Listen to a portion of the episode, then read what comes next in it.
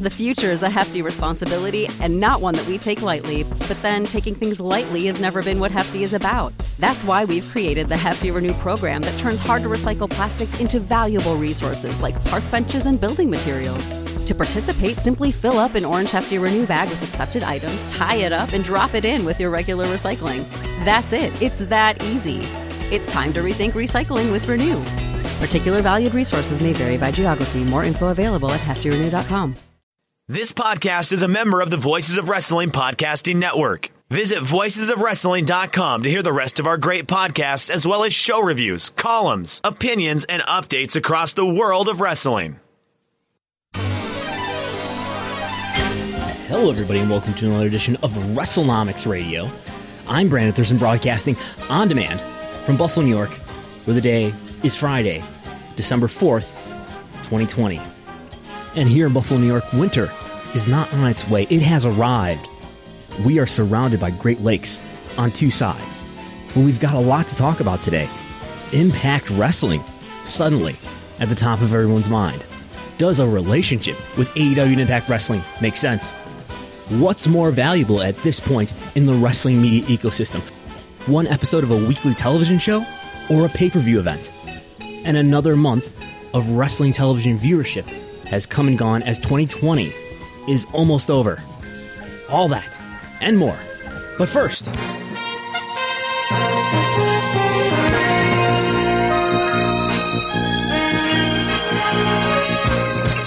AEW Dynamite on Wednesday, for its heavily hyped Winter Is Coming episode, was viewed live or same day by 913,000 viewers in the U.S., the largest total audience for Dynamite since September 9th, a night when AEW was not opposed head-to-head by NXT due to preemptions.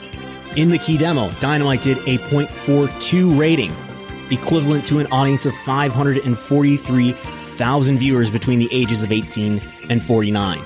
To find a key demo audience that large for AEW Dynamite, you have to go all the way back to November 13, not 2020, November 13th, 2019, episode number 7 of AEW Dynamite. On Wednesday on cable, AEW ranked number 2, just behind or perhaps tied with a college basketball game that was airing on ESPN. That did an equal demo rating, at least down to the second decimal place. WWE NXT, of course, running head-to-head, ranked number 40 on the night, with a total audience of 658,000 viewers and a key demo audience just over one-third the size of AEW's key demo audience. For listeners just joining us, why do we focus on key demo audience? Key demo audience is the demographic 18 to 49. These are thought to be the consumers who are most susceptible to advertising. These are people who are of adult age, who perhaps have disposable income, and who are not yet at the key age of 50, at which point you become brand loyal. That is the idea. And it tells us something about maybe what the future of television is going to be. But certainly all viewers, the total audience, is supporting some sort of TV subscription. In the quarter hours, the audience peaked at the 7th quarter, the time between 9:30 p.m. Eastern and 9:45 p.m., a quarter that entirely consisted of the main event match between Kenny Omega and Jon Moxley. So we're going to try something different this week. For all of the supporters and subscribers at patreon.com/WrestleNomics, you will be getting access to, and you have access to right now as you listen to this, a yet-to-be-branded document that basically contains a lot of the research that I've done this week. And it contains many graphs and tables and visual aids and notes and things of that nature, which will be referenced on the podcast today. So I've been reflecting, and sometimes here on the program, I will recite a series of numbers. So I think that doesn't make for the greatest audio. So what I'm going to try to do, I will be saying numbers here and there, but to speak more in terms of proportions and percentages. I think when you hear a bunch of numbers in a podcast, it just kind of goes through one ear and out the other, at least in my experience. And without seeing that stuff visually, it's hard. So all of the numbers, the charts, the graphs will be in this, let's call it for this week, the WrestleNomics Notebook. Patrons at patreon.com/WrestleNomics will have access to the WrestleNomics Notebook, which hopefully will serve as a fantastic visual aid to this podcast. So in the notebook this week will be information related to everything that I'm going to talk about here in this hour, as well as stuff that I'm probably not going to have time to get to. But let's consider first the question. I've been provoked into thought on the question of whether AEW is going to grow its viewership. The question about, well, you know, they did 913,000 viewers, a high number, not over 1 million, very hyped episode of Dynamite. You know, it did well, but when is AEW really going to grow its audience? On this very podcast network, the Voices of Wrestling flagship had a discussion about this. But here, as we sit here today, I think, you know, it's December 2020, and the big main event that we are on a long runway going toward is the middle or the spring and winter of 2023. Now, just over 2 years away. That's when WWE, and perhaps AEW as well, will be renegotiating their next set of US TV deals. And who gets a great deal and who gets an okay deal, or maybe even who gets a disappointing deal, will depend greatly on the lay of the land, and I think the trends and the comparability in the viewership between WWE programs and AEW programs. In the recently completed month of November, Raw is still more than doubling AEW's total audience. SmackDown is almost tripling AEW's total audience. While AEW is destroying NXT in the demo, NXT sometimes still ties AEW in total audience. It did just last week. In the key demo, though, things are closer. AEW is doing a little more than half in between the ages of 18 to 49 than what Raw and SmackDown are doing. That's in the month of November. On a week like this, though, with this heavily hyped episode of Dynamite, AEW is just 20% short of what Raw did in the key demo this week. AEW did 543,000 viewers in the key demo.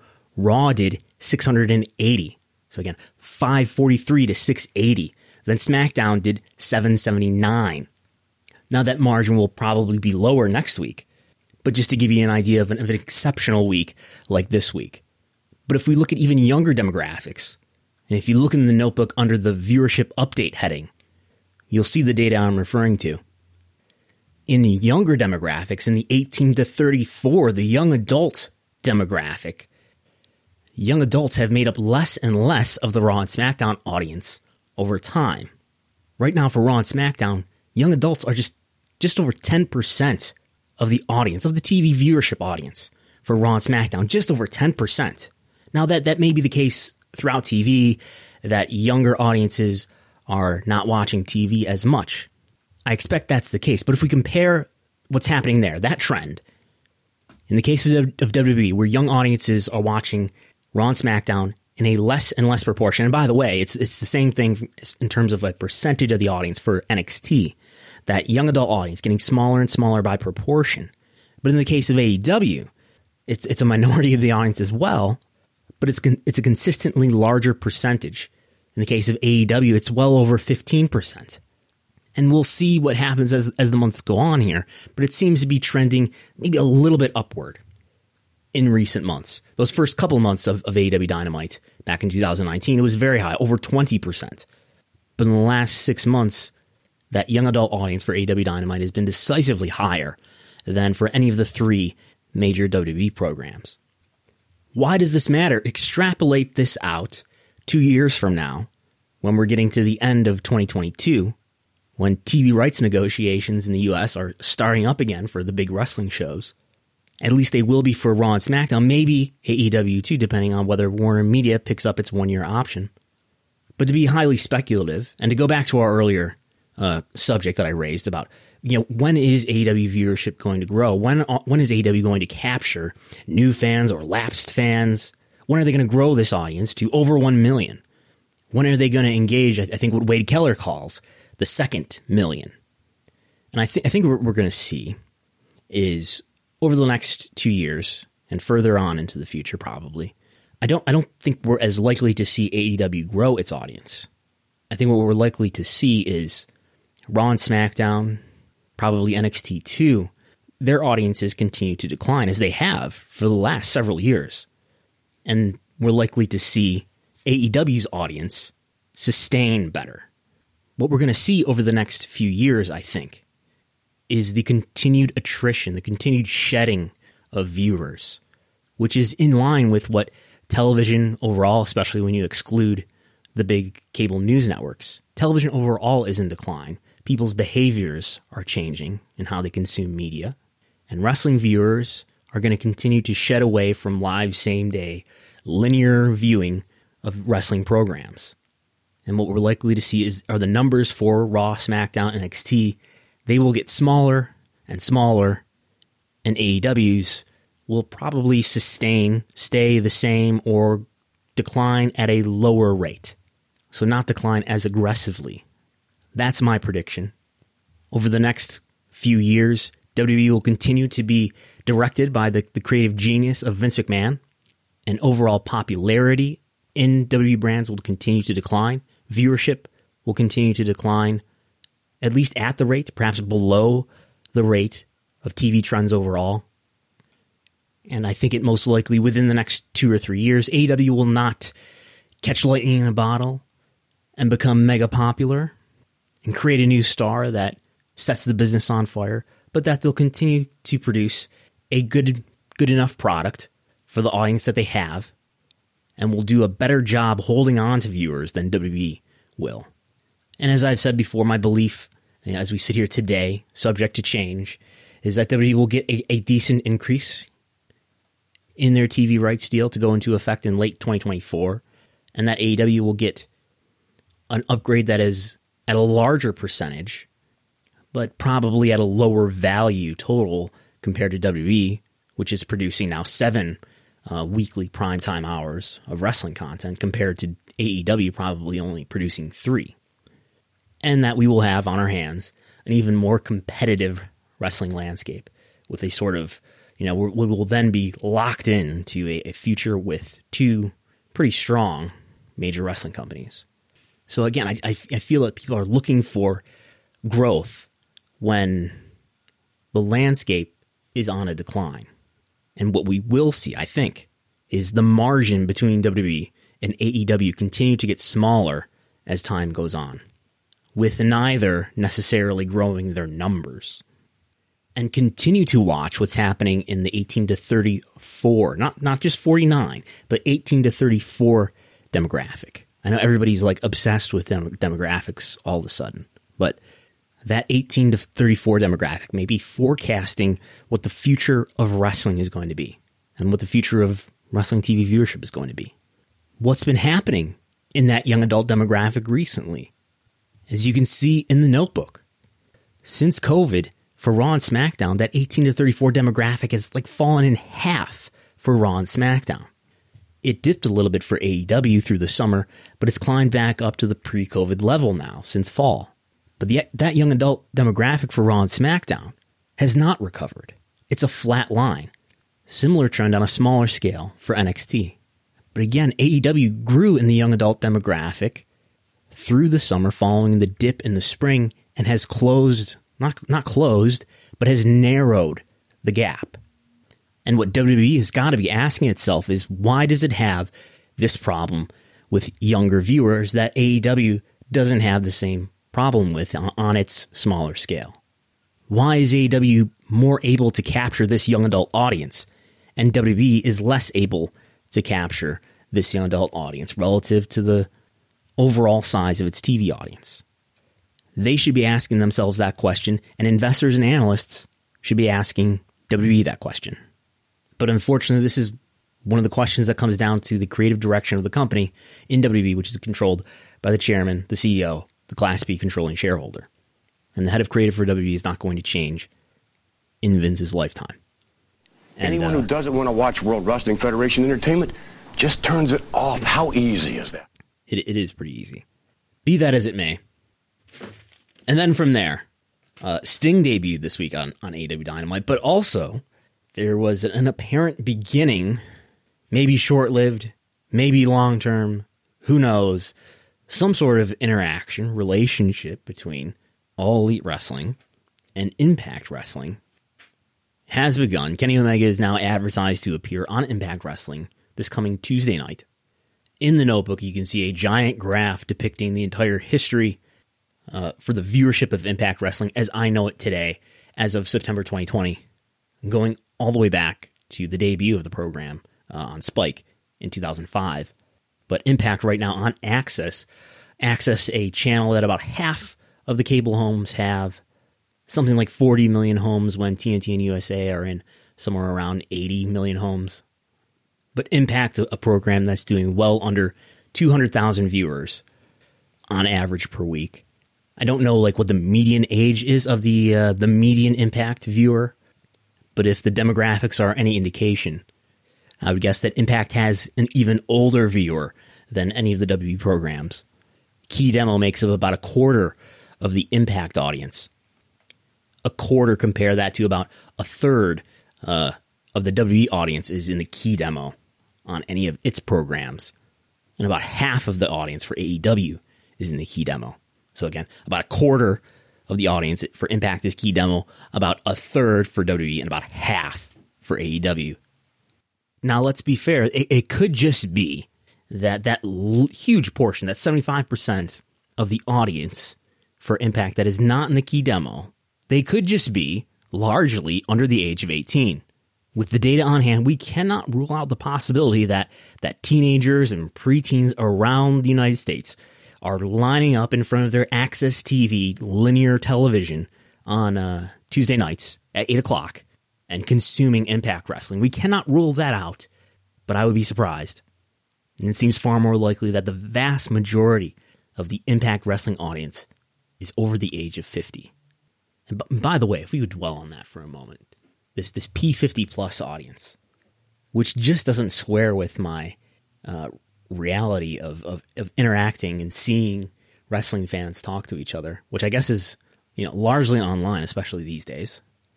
And surely younger viewers are following and watching in other ways other than live same-day TV viewing, directly through their MVPD or virtual MVPD, which is fancy jargon for cable or satellite.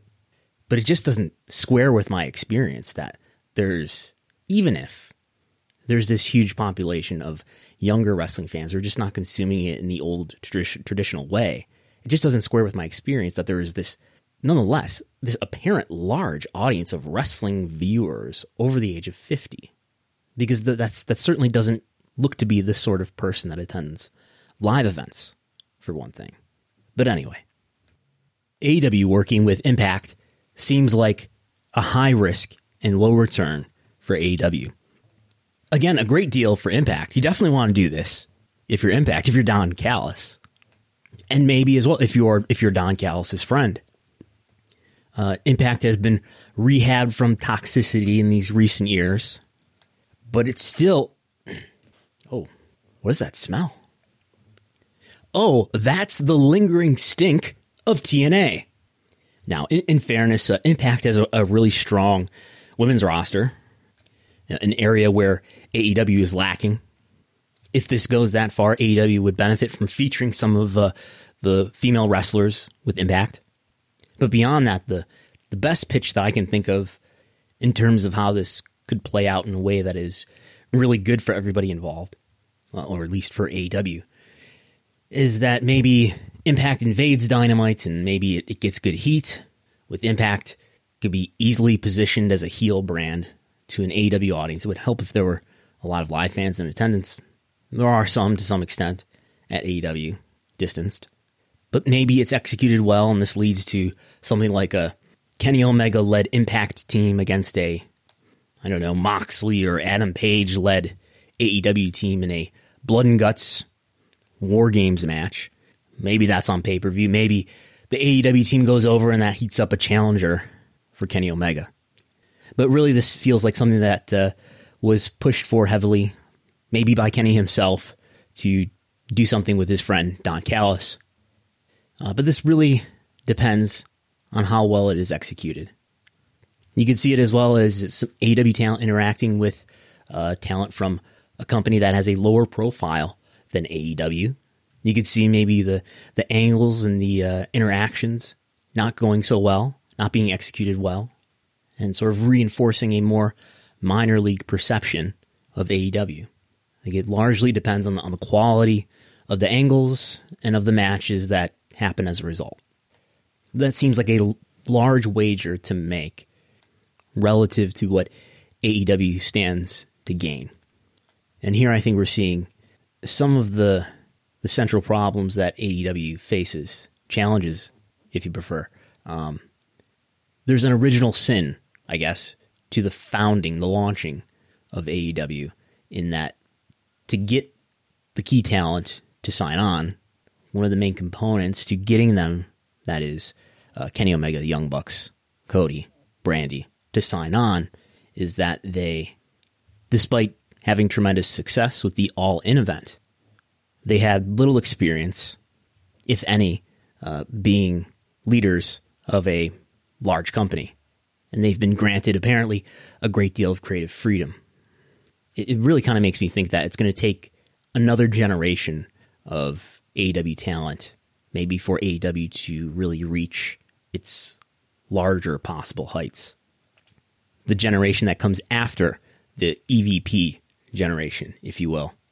You know, a later generation of top stars who do not have the power to book themselves in ways that do not necessarily maximize their economic effect. And I think this goes for Jericho, too, who seems to have a great deal of creative freedom.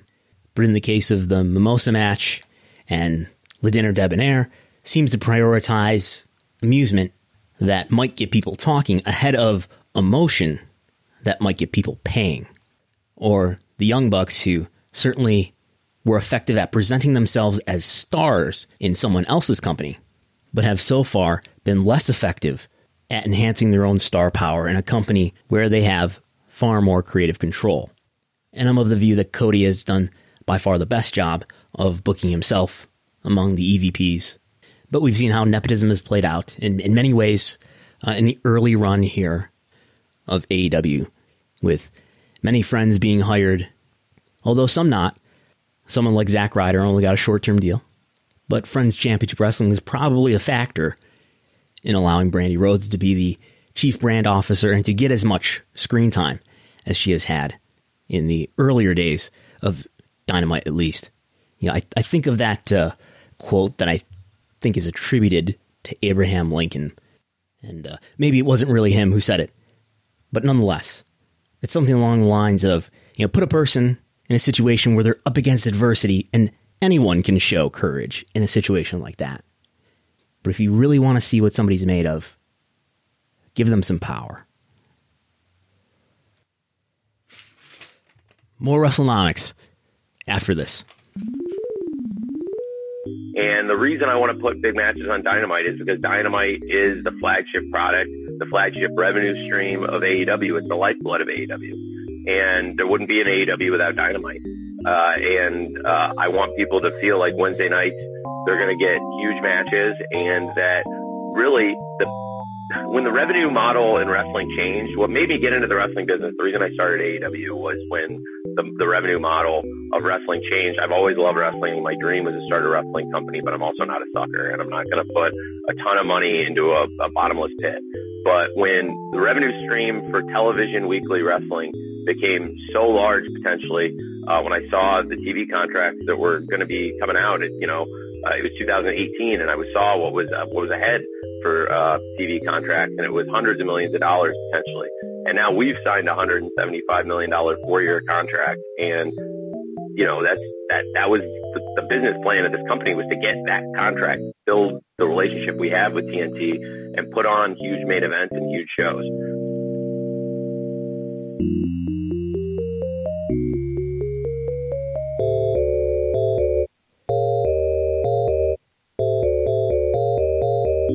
That's AEW President Tony Khan talking to the media on a conference call that happened on Tuesday, talking about the value of Dynamite to the company. $175 million over 4 years.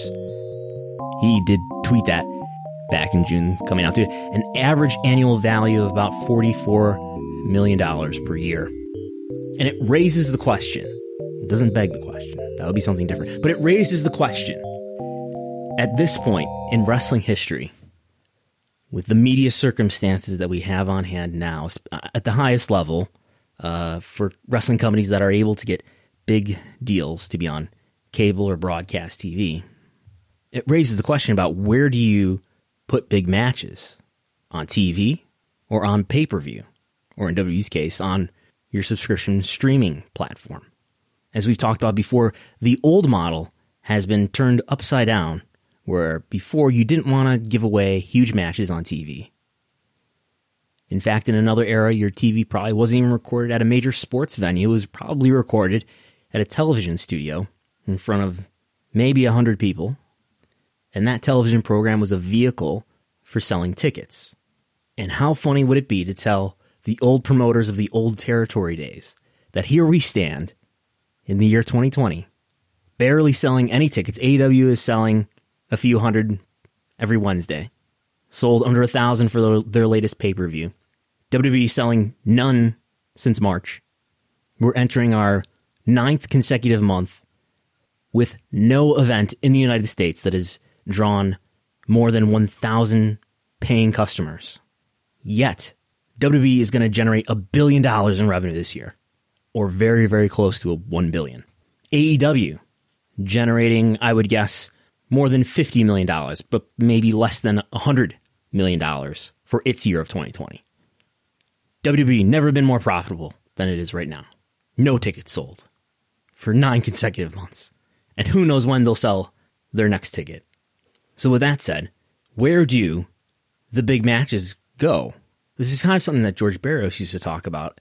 He didn't phrase it in terms of matches, but phrase it in terms of content. You know, you've got some content that goes in the linear pillar. He probably talked about pillars. You've got some content that goes in the linear pillar. You got that's regular pay TV. You got some content that goes in the streaming pillar. That's the W Network. And you got some content that goes to YouTube. And he would make it sound like this was all completely separate content, but there's some overlap. But anyway, the old model, you'd promote your matches on TV and then blow it off on the pay-per-view, and your pay-per-view was far more lucrative than your TV show. So are we still in a situation today where pay-per-view is more lucrative than a TV show? Does AEW generate more revenue on a pay-per-view or on one episode of Dynamite? Does WWE generate more revenue or more operating income, more profitability on one of its network-exclusive pay-per-view events, or on one episode of Raw and SmackDown? So I'll get to the point.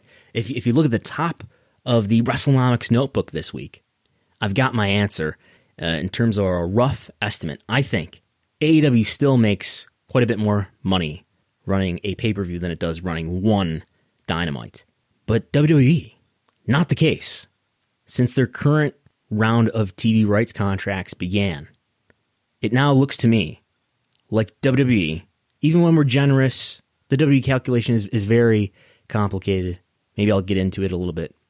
But even if we're generous to the idea that the pay-per-views are adding the vast majority of the value to the WWE Network, I think a single Raw and probably a single SmackDown is more profitable to WWE than a pay-per-view event is.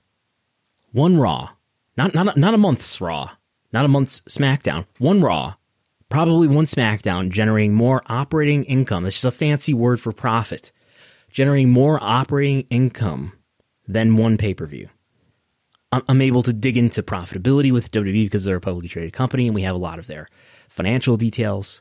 In the case of AEW, it's an easier calculation because pay-per-view events are sold very specifically. They're not part of a streaming service.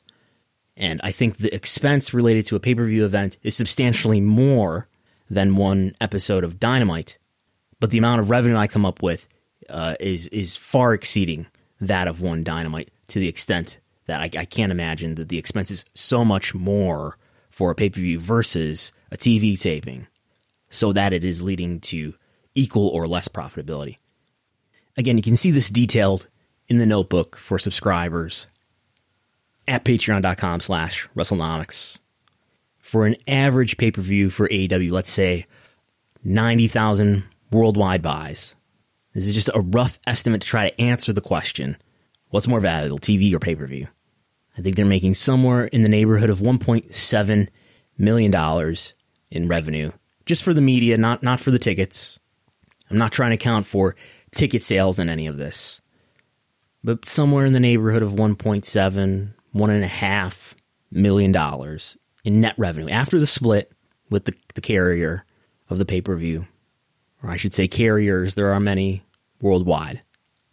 And I think the revenue related to one Dynamite is somewhere just under $1 million. So hundreds of thousands of dollars difference greater in the case of a pay-per-view.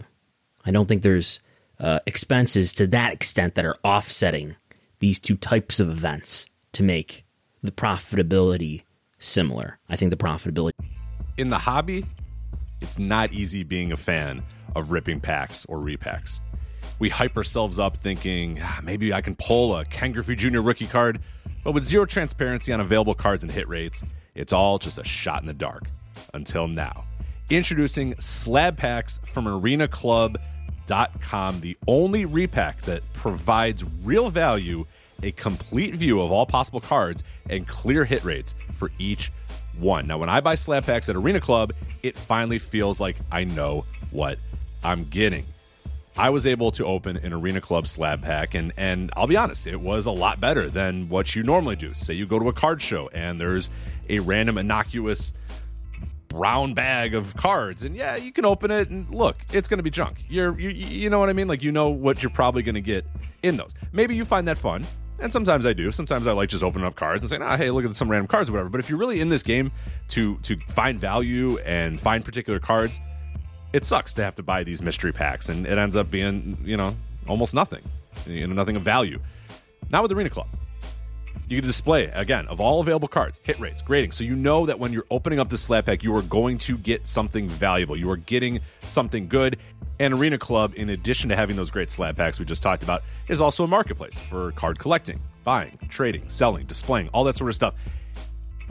But those Arena Club slab packs, man, they are revolutionizing the repack game with transparency. After your pulls are revealed, they'll immediately be placed in your vault for safekeeping or trading and selling, and you can have them officially graded by Arena Club as well. So again, setting these things off. It's going to be officially graded by Arena Club. And the Arena Club grading process is accurate, fast, and transparent, with full grade rationale provided and explanation of how your card was scored. So whether you're buying, selling, trading, or displaying, Arena Club is the card collecting platform that you have to check out. So right now, I've got a special offer here for Voices of Wrestling Network listeners.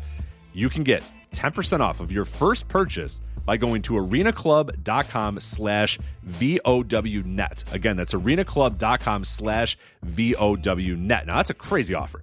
That's 10% off a $400 slab pack. $40 off right there. 10% off your first purchase. No matter what that purchase is, 10% off. Again, that's arenaclub.com/VOWnet, arenaclub.com/VOWnet for 10% off your first purchase on Arena Club. And we thank them for sponsoring the Voices of Wrestling Podcast Network. On a pay-per-view event is higher, as well as the revenue being higher. So even though AEW did its AEW Dynamite Special Edition episode called Winter is Coming, with a big title match in the main event, I think they are still generating more revenue when they run a pay-per-view. Now, that's not a criticism of this decision. I'm not saying they should have put a show of this caliber on pay-per-view rather than TV. I get the idea of trying to promote a really strong episode of Dynamite when the value of TV is so near the value of the value of one TV show being so near the value of one pay-per-view. And by the way, if you're only going to do 4 pay-per-views in a year, or even if you did 8 or 12, you're still not approaching the annual value of even AEW's U.S. TV deal, which we know to be $44 million over the 4-year lifetime of the contract. So probably, I would guess, in the high $30 million for 2020. Even if you were doing 12 pay-per-views at an average net revenue of $1.7 million, that only comes to about $20 million. So Even in the case of AEW, the value of their television deal is far greater than the annual value of what they're going to generate on pay-per-view. So I understand building up a few really big episodes of your weekly TV show. Now, we've seen NXT do things like this with the Halloween Havoc special episode of NXT. In the case of Raw or SmackDown, there have been, the reunion and anniversary episodes of Raw and SmackDown, but we don't really see anything like this yet anyway, in the case of Raw and SmackDown. And those programs do have, 12 peak events or pay-per-view events or network shows. I don't even know what to call them anymore, but they do have those 12 peak events to build to, one a month. And historically for WWE, pay-per-view used to be more valuable than one episode of TV by my estimation. Pay-per-view used to be multiple times more valuable, more profitable, one pay-per-view versus one major TV taping. Go back to 2007, where I think the profitability of one pay-per-view was somewhere in the neighborhood of $3.5 million, compared to maybe $500,000 for one Raw. And the profitability of one major TV taping for WWE grew from 2007. I didn't go back further than that, but grew from that year on as WWE's TV rights value increased over that time. And whether it was in the old exclusive pay-per-view model or even in this now network model where the pay-per-views are still sold on pay-per-view but are primarily consumed via the WWE Network, I think the profitability for pay-per-views, for one average non-WrestleMania pay-per-view, I think the profitability, and again, I'm not considering ticket revenue, but the profitability of one pay-per-view has been pretty consistent over this time, over these last 13 years or so. And if you look at the notebook, I've even projected this a couple years out into the future, where we know that WWE's TV rights compensation is going to continue to grow because of the guaranteed escalating nature of WWE's TV rights payments. But this lines up with what I've estimated in the past when people ask the question, we look into the subject of, is the WWE Network more profitable than pay-per-view? And the answer is WWE Network is more profitable, a little bit more profitable than pay-per-view, but it has not yet recovered the value of the opportunity cost that it cost to transform from pay-per-view to streaming. And I would argue that executing the network at the time that they did greatly negatively impacted their TV rights. But anyway, the network is more expensive. There are huge startup costs and substantial ongoing costs. But as a result of getting $10 a month from over 1.5 million subscribers, WWE gets a lot more revenue from the WWE Network than WWE was getting from pay-per-view. But there's also more expense associated with operating the network.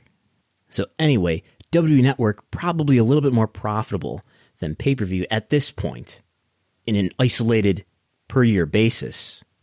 Again, not having recovered the initial startup costs plus all the impacted revenue streams, but on an isolated basis, probably a little bit more profitable.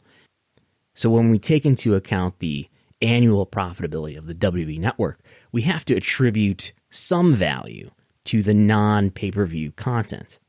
Especially the takeovers, the library, I guess, and whatever else is on there. I don't think there's a ton of value in the other stuff like NXT UK, 205 Live, not all the documentary stuff that they do. There's some value in the other content. So I just assumed, I attributed how much? About 85% of the value of the entire network to the pay-per-views. So I won't bore you with reading through numbers, but if you want to look at the whole table and look at the entire estimate and understand it or challenge it, you can see that in the notebook. But I want to play another clip from the Tony Khan media call from this week Tuesday, where he's being asked about whether he wants to bring pro wrestling into a more mainstream or bring it into having more respect with the general public. And he kind of says yes, but then he gets into talking about how a company called Activist Artists Management played a role in helping AEW get a TV deal with TNT. Yeah, that's definitely how there became an AEW. I think for years people wanted, to bring pro wrestling back to major cable television other than the one company that had shows on major cable television. And, we provided that alternative, and more so than an alternative, we provided, a mainstream wrestling solution for people, not just older people either. I mean, we have this really young audience that's the youngest big audience in wrestling, and week to week, there are all these viewing figures that have our network doing backflips. So that is all possible because of the National Football League and the Premier League, and because of my dad. He put me in this position to work in these leagues, and then some dumb luck. I made really awesome, talented, powerful friends in Hollywood over the years, and I was in a position to make those friends again because of my dad's connections in the NFL and the Premier League, and that's why people would probably take me seriously.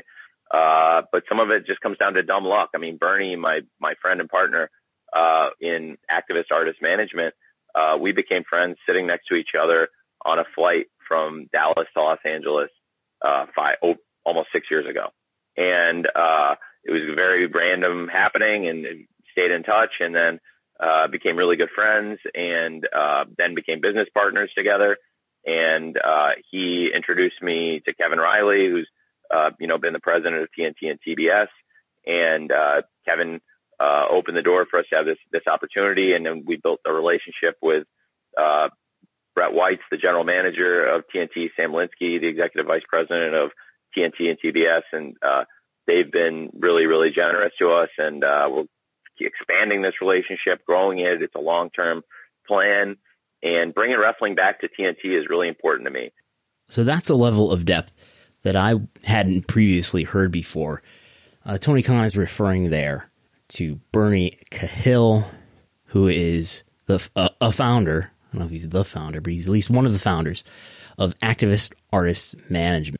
On the company's website, Cahill's profile, part of it, reads that Cahill advises Tony Khan on All Elite Wrestling and was instrumental in securing 400 hours of primetime programming for AEW on TNT running through 2024.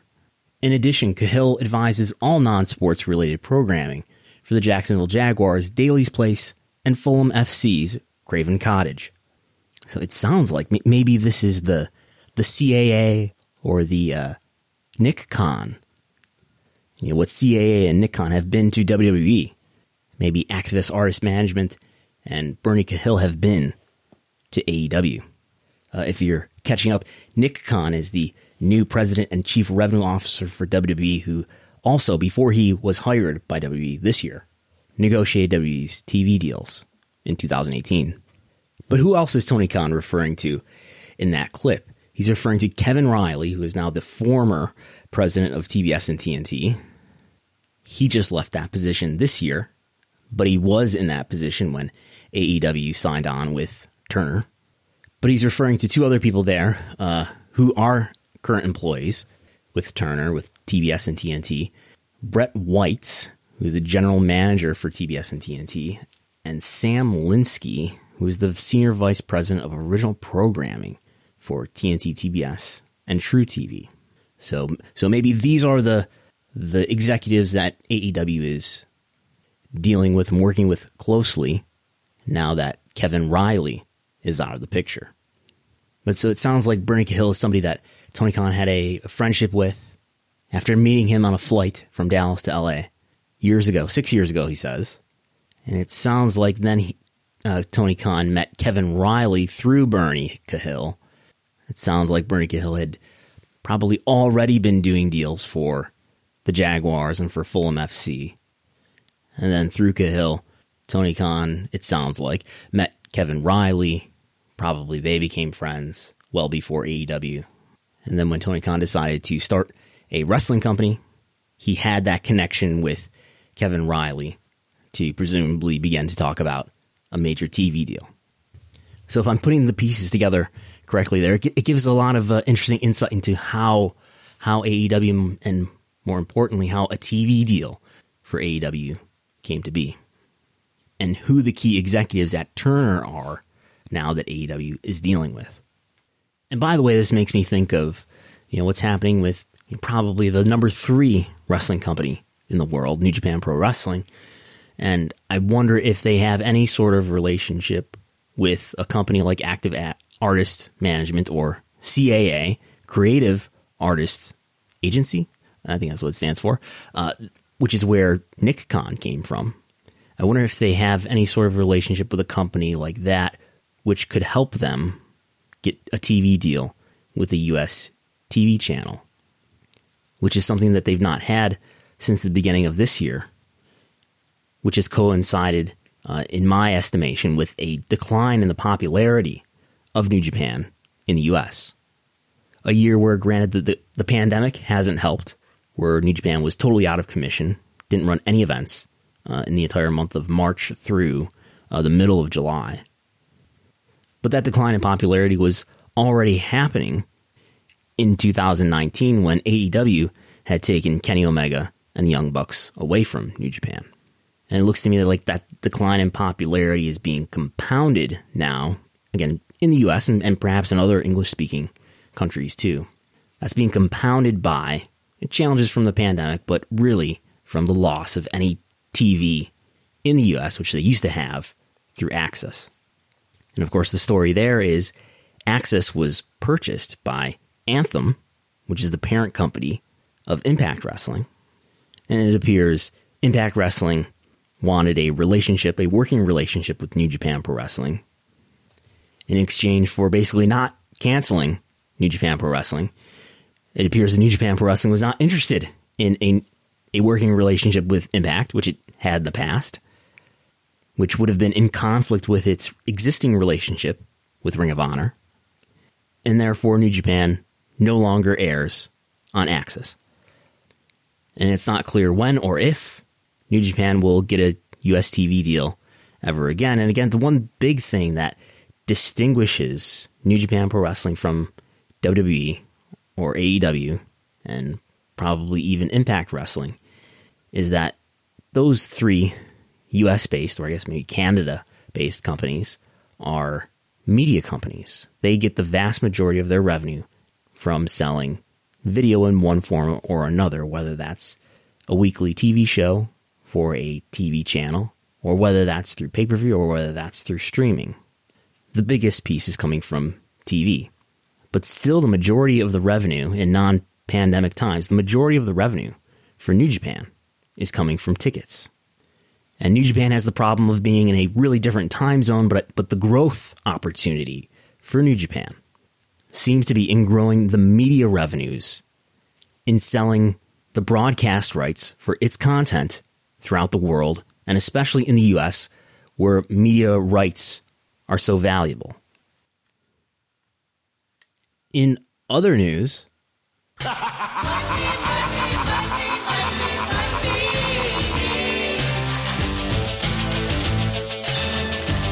Kevin Dunn sold some WWE stock. Executive Vice President of WWE, of Global TV Production, Kevin Dunn, sold 30,000 WWE shares, disclosed in SEC filings on Wednesday. He sold 30,000 shares at an average per share value of $44.79, meaning that the proceeds of the sale were worth $1.3 million. This is normal. The news websites like to post about Kevin Dunn, if they can. Kevin Dunn, known to be an enabler of many of Vince McMahon's worst television habits, allegedly. But no, this stock sale is not a sign that the company is about to go under. Kevin Dunn makes sales almost every year. He has sold tens of thousands of shares, sometimes hundreds of thousands of shares every year for the last several years, and he is probably very wealthy as a result, not to mention the millions of dollars a year that he's been compensated related to his employee salary and other compensation over the years. But yeah, people generally over-amplify the importance of these stock sales, and I guess it's up to me to point out how, in fact, mundane they usually are. The only sales that were really dramatic, I guess, were Vince's sales related to getting funding to restart the XFL. I guess there are some stock sales that you can kind of read the tea leaves on. Maybe the one in 2019 by Patricia Gotsman, who is she now a former member of the board of directors for WWE? Yeah, she's not listed as a member of the board of directors anymore on the corporate website. She appears to be a former member of the board of directors. She made some sales after not having made sales while being a member of the board for many, many years. So it looked like it was something that was not in the pattern of her shareholder behavior. But anyway, we don't usually get a great deal of detail for the reasoning for the stock sales that happen, and they may just have to do with certain financial planning decisions that a given shareholder makes, with the exception of when it's enormous selling of shares, in the case of when Vince sold millions of shares to fund the XFL. But especially these things get misunderstood, sometimes blown out of proportion, when recognizable names like Kevin Dunn, Paul Levesque, Stephanie McMahon make sales.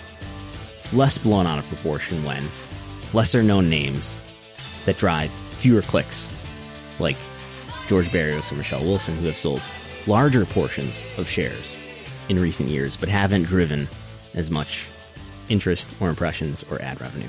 But anyway. So also a revision to our update on the WWE shareholder lawsuit settlement that we discussed last week.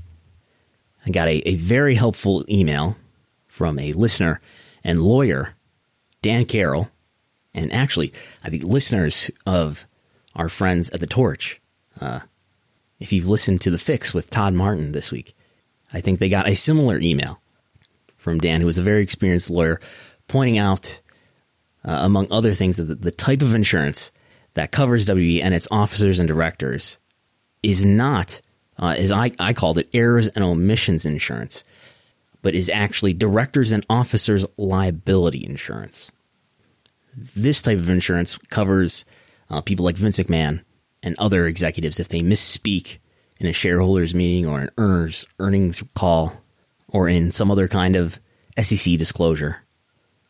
Errors and omissions insurance sounds like an altogether different type of insurance that covers lawyers, doctors, accountants, architects, engineers.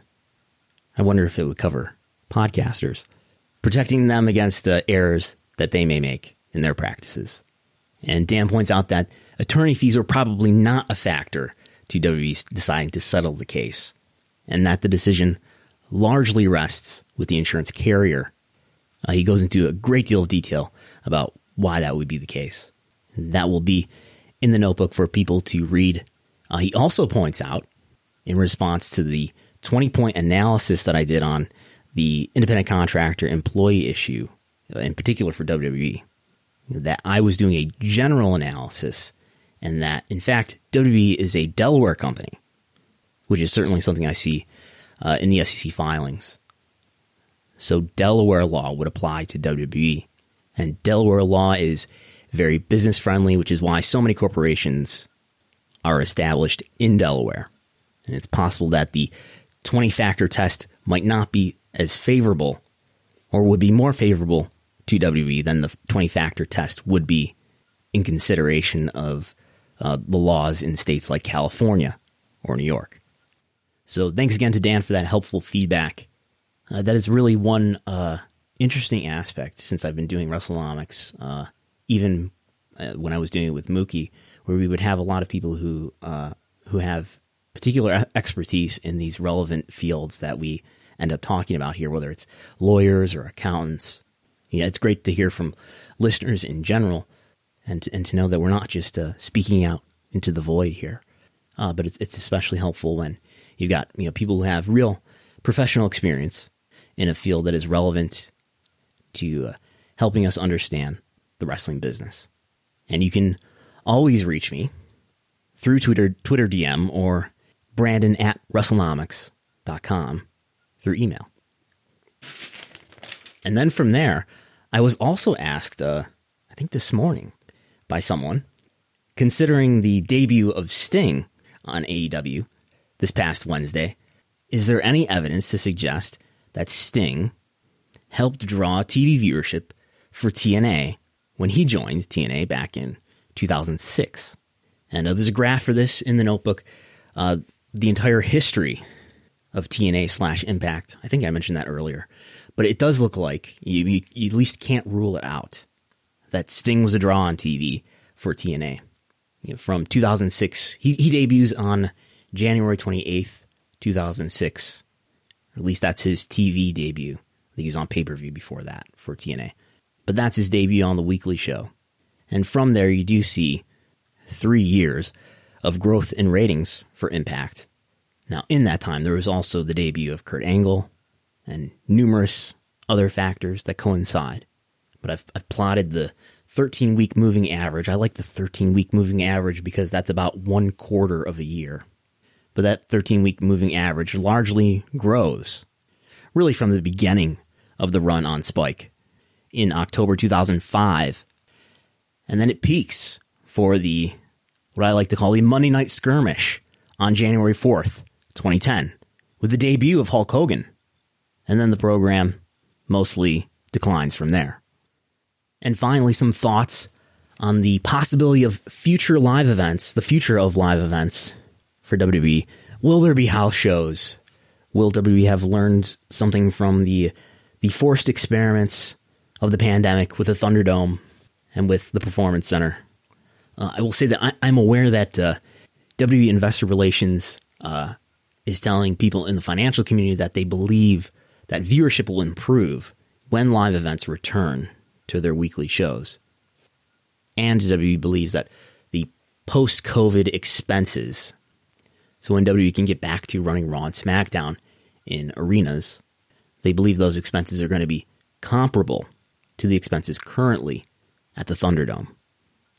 So I could see WWE doing more of these Friday, Saturday, Sunday, and Monday runs at the same venue for pay-per-view weeks, which is something that we already saw on the major pay-per-view weekends, like WrestleMania, SummerSlam, Royal Rumble, even Survivor Series. But it seems like they could extend that to the remaining monthly pay-per-views, which would allow WWE to save a lot of money on production expenses by keeping the production in one venue for 4 consecutive days and not have to load in and load out, to just set it up once, run for 4 days, and then load it out. That would save greatly on production expenses.